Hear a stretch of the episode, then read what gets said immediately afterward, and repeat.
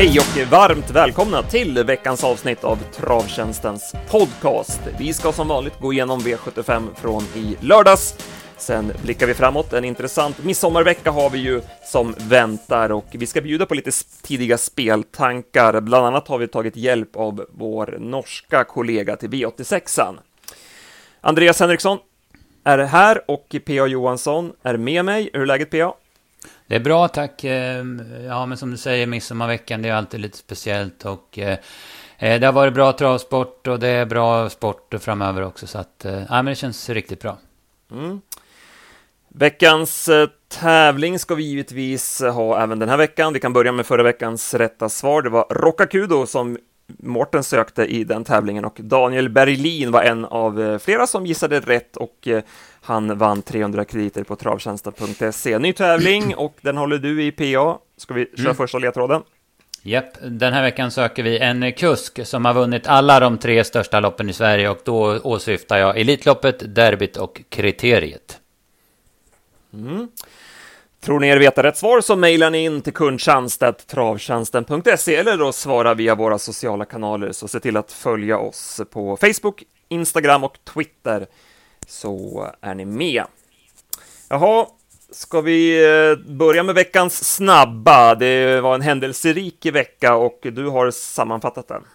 Mm, ja, verkligen. Det hände mycket förra veckan. Vi börjar i måndags eh, då eh, V64 avgjordes på ett regnblött Solänget. Storfavoriten Albert Sonett vann odramatiskt efter tidig ledning medan det blev stenhårt i mål då den ännu större favoriten Heading Reference höll undan.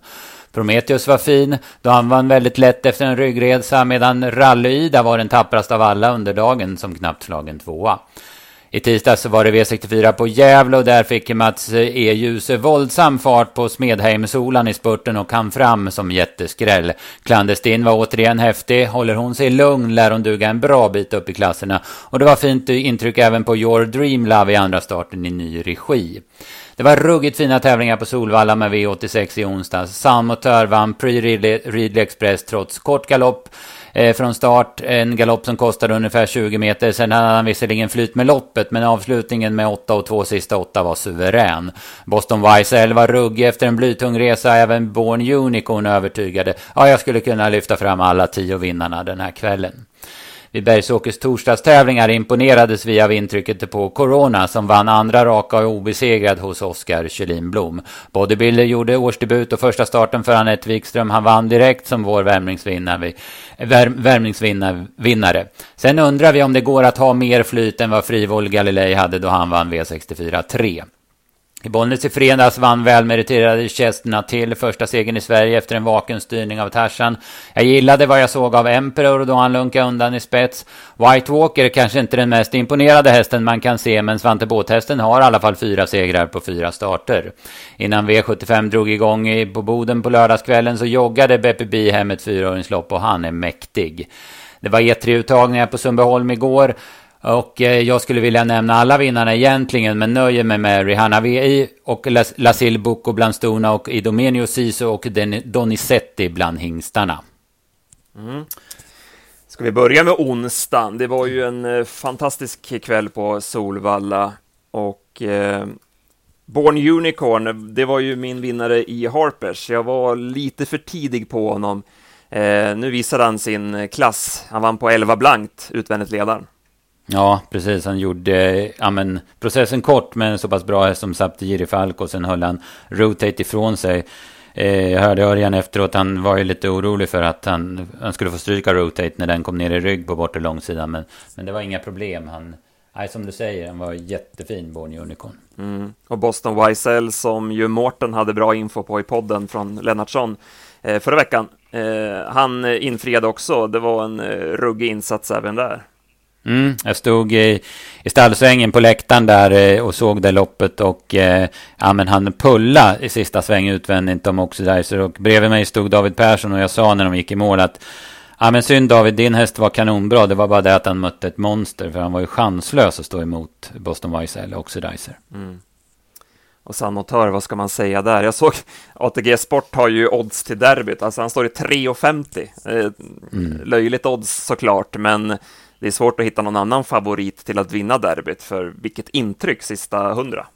Ja, men det, det loppet stod jag ungefär då när det liksom löste sig för honom och han kom långt ut i banan. Och man hade ju räknat in Mr. Macan i det läget, men såg direkt att nej, men det här går ju inte. Han går ju tre gånger så fort som, som de andra San Och, ja, men som benen gick på hans sista biten, det var helt sjukt att se alltså. Mm. Ja, det var ju ruskigt intryck. Eh, Björn låg ju lite lågt inför, han var inte vässad på något vis, han skulle köra snällt och så vidare. Men de här undantagshästarna, det spelar ingen roll. De, de levererar. Mm. Ja, men det verkar som det. Och sen när de, även om de inte är vässade, så när de kommer ut så är de så, ja, men, har de sån löpglädje och, och så där, så att eh, de gör de här loppen ändå. Mm. Surt för oss spelmässigt, vi satt ju kvar på slutspelet med Mr. McCann. Eh, det vart ju onödig körning där, där Mika Fors gjorde en märklig styrning med Henry Flyer Caesar. Jag vet inte vad han trodde skulle hända när han gick fram utvändigt. Eh, så det kostade på, och sen att det löste sig för Björn då när de galopperar eh, till höger och vänster i sista kurvan. Så surt för oss då, men mm. ja, sportsligt så var ju San Motör ruggigt bra. Ja, nej men precis. Eh, vad har vi mer från den kvällen? Ja, det, som du säger, det var ju många som imponerade. Eh, Melby Illusion spikar vi på slutspelet. Vi gillade värmningen där bakom startbilen. Eh, han bäsades ju lite grann på ATG Live efter värmningen och gick ju ner också i spelprocent, men eh, vi minns ju hur han värmde i fjol, då kunde han ju se rent bedrövlig ut. Nu såg han ju mycket bättre ut och mm, äh, barfota bak också var ju perfekt på den här rulliga hästen och han vann ju ja. väldigt enkelt. Ja, nej, men det är riktigt. Det var rätt uppfattat. Så det gäller ju att följa hästarna kolla värmning från gång till gång för att se de här nyanserna och skillnaderna och det försöker vi jobba med. Mm. Ja, men så är det absolut. Ja, igår då, du var på plats på eh, GS eh, 75 där och följde mm. eh, E3-uttagningarna. Eh, ja. Har du spontant någon vinnare till finalen? Eh, det är ganska luriga lopp tycker jag. Eh, Rihanna VF, VI var kanske den som, ja men hon var väl favorit på förhand och eh, övertygade jättemycket. De vann sitt eh, sitt uttagningslopp. Men hon fick ju bakspår i, igen då, fick ju, dra, fick ju välja som sista och tog spår nio. Det är inte alltid enkelt och sen är ju finalerna på Färjestad också, där är det ju liksom ännu svårare. Så att hon, hon är lite sårbar. Då lä lägesvinnare av dem då, eller av stona då, så blir det väl Asil Boko som, som var väldigt fin sist. Och hon skulle ju inte vara vässad inför det här, utan där hade man ju liksom finalen i sikte. Hon löste ju sin uppgift på ett bra sätt. Men eh, vi trodde ju stenhårt på Boja Bä och spikade henne, men hon kom ju tyvärr inte till ledningen utan satt fast då, så hon blev ju bara trea och har ju uselt, uselt läge i finalen. Men en jäkla spännande häst i alla fall, det måste jag säga. Och eh, hingstarna i Dominios Isu som jag sa där i veckans snabba, han var ju ruskigt bra, vann på 11 och 9 och det var ju många som var bra. Riordans eh, Donizetti var ju helt fin också. Men ja, min vinnare i finalen är In Case of Fire. Han gick i dödens på Borups Victory. Rickard Skoglund körde lite mot fel häst och fick ge sig mot Donizetti. Men eh, nu kanske i finalen kanske han inte behöver vara med i den där tuffaste körningen In Case of Fire. Så då tror jag att han kan vara hårdast till slut. Mm. Så In Case of Fire och Bullabäs kanske då? De ja, tidiga Boja, speltankarna. Ja, precis. Bojave är ju, den kommer ju vara jätteskräll från, från, jag kommer inte ihåg om det blev 11 eller 12, men, men hon är spännande i alla fall. Kan nog bli lite drag på den skulle jag gissa. Kan, ja, precis. Vi får se, vi får se. Ja, men det är bra. Eh, vi kanske kan nöja oss så från veckan som varit då och mm. eh, ska vi ta nästa ledtråd i tävlingen innan vi går på Boden-travet? Ja, men det passar bra tycker jag. Eh, ledtråd två då. Registrerade, registrerade dressfärger hos SD är svart, grön, vit vinkel, svart. Mm. Bra, då kör vi Boden och eh, det blir ett rafflande lopp redan i V75s första avdelning. Erik Adilsson visade hur vaken han är med Revende Chavy. Han satte sig klistrade i rygg på Umbridge Hanover och kom före Leave Your Socks On från start. Sen trodde nog Erik att han skulle kunna köra sig till ledningen, men eh, eh, fick svar inledningsvis och eh, sen när Mika Fors kom då med Leave Your Socks On varvet från mål så kunde han köra sig till då. Men det blev lite körning där mitt i loppet och till slut så fick ju då Reven Deja ge sig Eh, och det blev en skräll i det här loppet. Silver Bullet, eh, William Ekberg satt ju i fjärde invändigt. Sen eh, kommer han ut på sista långsidan när Gogo Betsisu inte kan hålla tätt i andra spår och sen viker han invändigt 500 kvar. Han gjorde helt rätt beslut hela vägen, William Ekberg, och ja, han satte dit nosen först. Mm, ja, precis. Mårten var ju inne på den. Han nämnde ju den i förra podden och det, det är ju snyggt till under 5 och 15 gånger pengarna. Och det är som du säger, det var optimal styrning eh, av en häst som var i fin form. Han travade lite illa i sista sväng och jag såg att han fick startförbud i tio dagar. Men om jag förstår det rätt så borde han få starta i finalen på Färjestad. För det är mer än tio dagar tills dess då.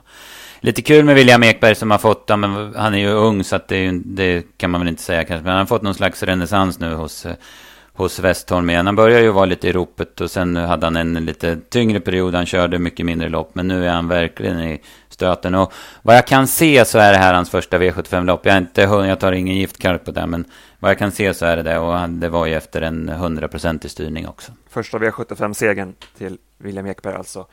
Mm. Eh, som du säger, alltså sitter han kvar i ryggen på Mr Donald där så kommer han väl inte loss, utan eh, det var nog tack vare att han gick invändigt där runt sista kurvan som han kunde vinna loppet. Mm. Ja, men precis. Eh, Livers Oxon gör ju ett tappert lopp. Han fick ju en stygg resa som tvåa. Lite besviken på Mr Donald. Vi hade ju lite drag på honom, men han är lite för seg. Han är kanske ingen riktig lördagshäst ändå. Nej, precis. Det, det, man trodde ju där inledningsvis att det här var en eh, riktigt bra häst, men han har inte riktigt utvecklats och kändes väl som man borde ha vunnit i sista svängen. Och Gogo Betsisu var ju fyra, men de var på linjen de, de där fyra, så att eh, som sagt, ett rafflande lopp och eh, skräll direkt då. Mm. Kan vi nämna där Kondior, den gick ju väldigt fort när han krokade ihop med Livius Oxon 500 kvar och tog en kort galopp och tappade väldigt mycket fart. Jag pratade med Niklas Westerholm på Eskilstuna igår och han, han var helt övertygad om att det var segern som rök där. Eh, eh, och visst, det, absolut att det kan ha varit så. Så går vi till kallblodsloppet. Vi trodde hårt på Bolbrage. Vi var inne på att eh, det skulle lösa sig eh, någon, någon, gång under vägen. Men eh, nej, vi hade inte läst det loppet tillräckligt bra, utan det blev inget lopp, utan det blev Sundbonova till spets. Eh, Mats Djuse valde då ryggledaren som förväntat, men det var 26-8 på varvet. GG Oido parkerade i döden, så sen var loppet låst och eh, det blev aldrig någon lucka för Bolbrage. Eh, han vinner ju med fritt, men det var ju en klen tröst.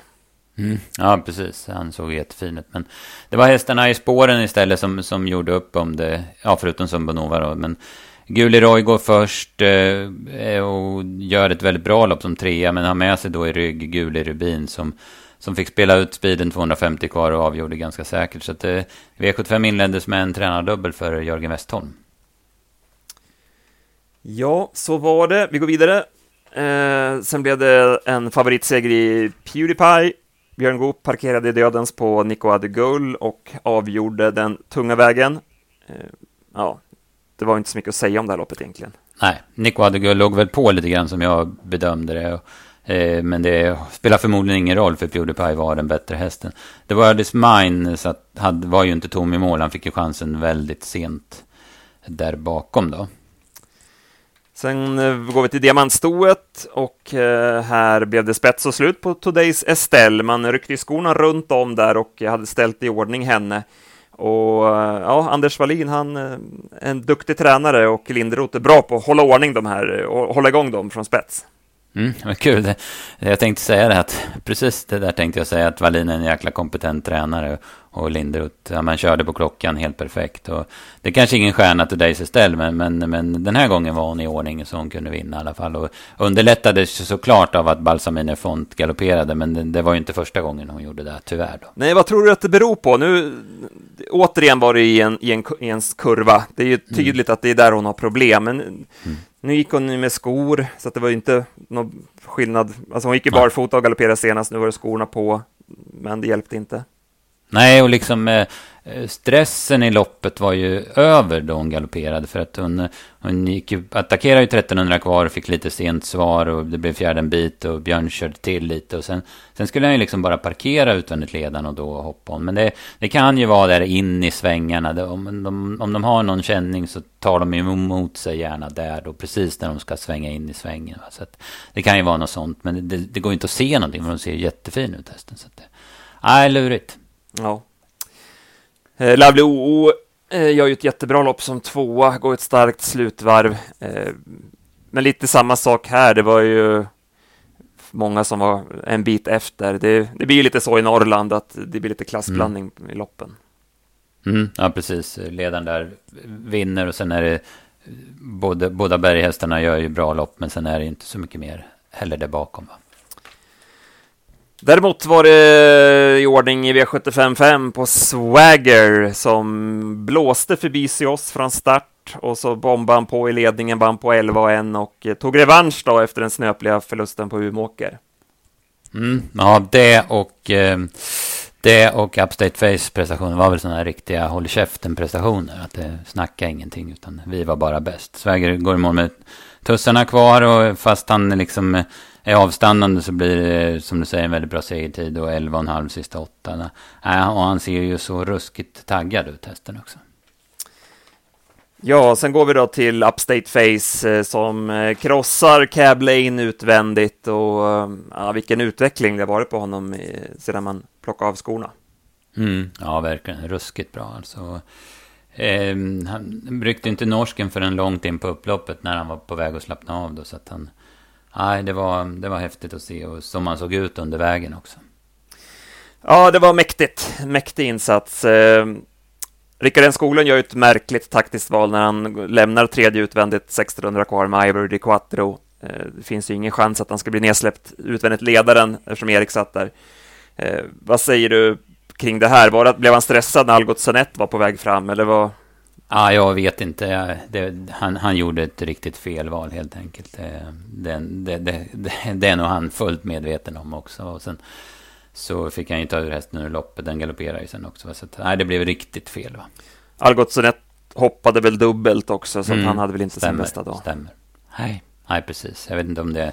Han har ju haft en väldigt lång vintersäsong. Det, det, det tar ju på hästarna, det gör det. Och sen har han ju tjänat mycket pengar och nu går det riktigt fort i loppen också. Så att... Eh, nej, han kanske inte riktigt är där, va? Får se hur Cab Lane tar det här då. Nu har han blivit avklädd i ledningen två gånger i, i rad här. Får vi se hur det sätter sig på honom. Ja, det har inte varit några vanliga hästar utvändigt. Han måste ha känt sig som en liten kanin mot dem där. på Jaguar Dream på alla där som han såg ut i sista sväng. Och nu var det Upstate Face i princip hela vägen. Så att, ja, det måste vara mentalt jobbigt för, för Cablay. Mm.